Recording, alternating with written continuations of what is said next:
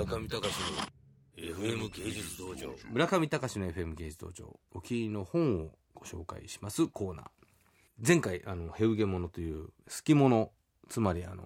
骨董というかお茶物でそういうコレクション癖を持つ男の悲劇を書いた、えー漫画を紹介しましたが続きまして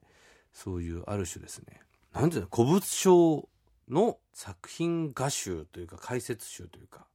新潮社から出ております独りよがりの物差し。坂田和弘さん。実はこの今日の収録の前に私このお店に行ってきてですね随分と買い物してしまいましたが。ズバリなんでこの本というかこのある種の味物といいますか味わいのある、まあ、デリフトの陶器であるとかそば直であるとかアフリカの民芸品であるとかまあよくある骨董ですよね。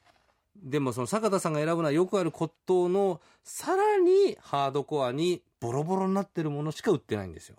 ぶっ壊れたようなものしか売ってない場所。もしくはゴミ箱から拾ってきたものを置いてるような人。でこの新潮社の編集者の浜崎さんという方にこの本のレコメンデーションを書いてくれって言われて2年ほど前にこの本のレコメンを書きました。その時はですねなんだこれってこんなもうゴミじゃんと思ってたんですけど私も年を取りました。こういう味物がですねどこかそこはかとなく心にしみ入る年齢になってまいりましてバカですね。こういう瀬戸石皿こういうですね骨董市で売ってるような皿にですね多分骨董商は醤油につけてグツグツ5時間ぐらい煮込んでこういう味わいの色を出してるにもかかわらず解説ではどこかの江戸時代から続くどこかの料理屋で多分煮物とかが盛られていたんだろうというストーリーを付け加えたがゆえに買ってしまっているというようなですねそういう嘘800をも共有するこういう世界に私のめり込んできてしまいました。その9000歩。この前あのもう一回その2年前から今回この本にたどり着くまでには先日まで渋谷のショート美術館で行われていた骨董誕生っていう展覧会があるんですけれども骨董といえば一世代前白洲雅子青山二郎あともう一人忘れた。一番有名な人。その3人がですね あの骨董通りを舞台に繰り広げていたバトルがいろんな形で本になっていますが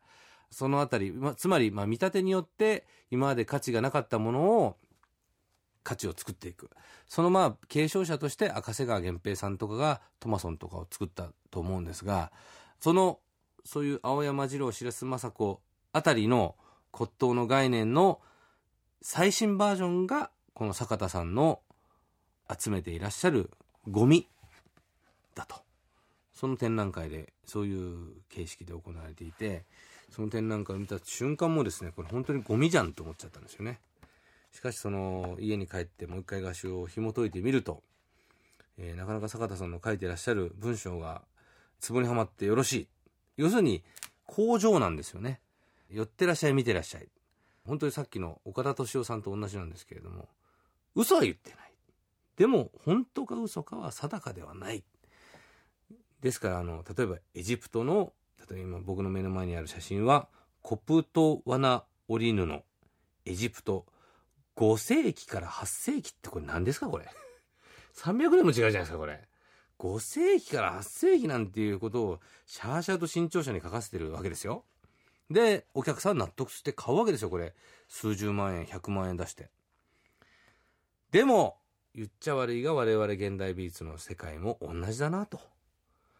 ミスターの解説をするとき青島地方の解説をするときスーパーフラットは何かというときにはこの坂田さんが書いている文章とどこが違うのかと。ふと私自分自身に振り返ってみたときにこの工場がですね非常に胸に染み入ってまいりました。ということで工場と美しい写真がコンビネーションされている独りよがりの物差し坂田和弘さん新潮社。結構高いんですよ。3000円か4000円ぐらいするんですけど値段が書いてません。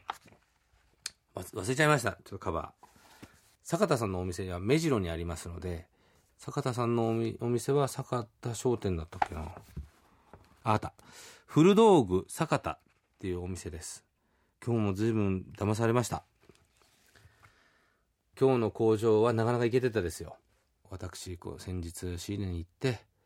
なんとか金浦空港がその地元の韓国の古物商たちが絶対に捕まるからやめた方がいいよ坂田と言われたんだが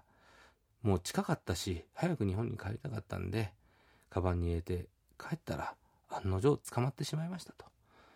税関のところで捕まって何か目利きの警察官が来て自分のカバンの中に入れていたかけらを見てこれはいくらだというふうに鑑定をして非常に怖かったと。そういう工場を言うわけですよ。僕を見てるわけですよ。要するに海外旅行してるでしょっていう。で多分あの何ですか？あのイギリスでのテロ未遂の事件とかあって税関が厳しくなってるっていうネタを前提として話してるわけですよ。こいつやるなと思って思ったのは今。その聞いてる最中はよくわからずにですね買ってました私。学坂田さん。勉強します。騙されないように。ということで独りよがりの物差し。ぜひ手に取ってください。中見隆の FM 芸術道場。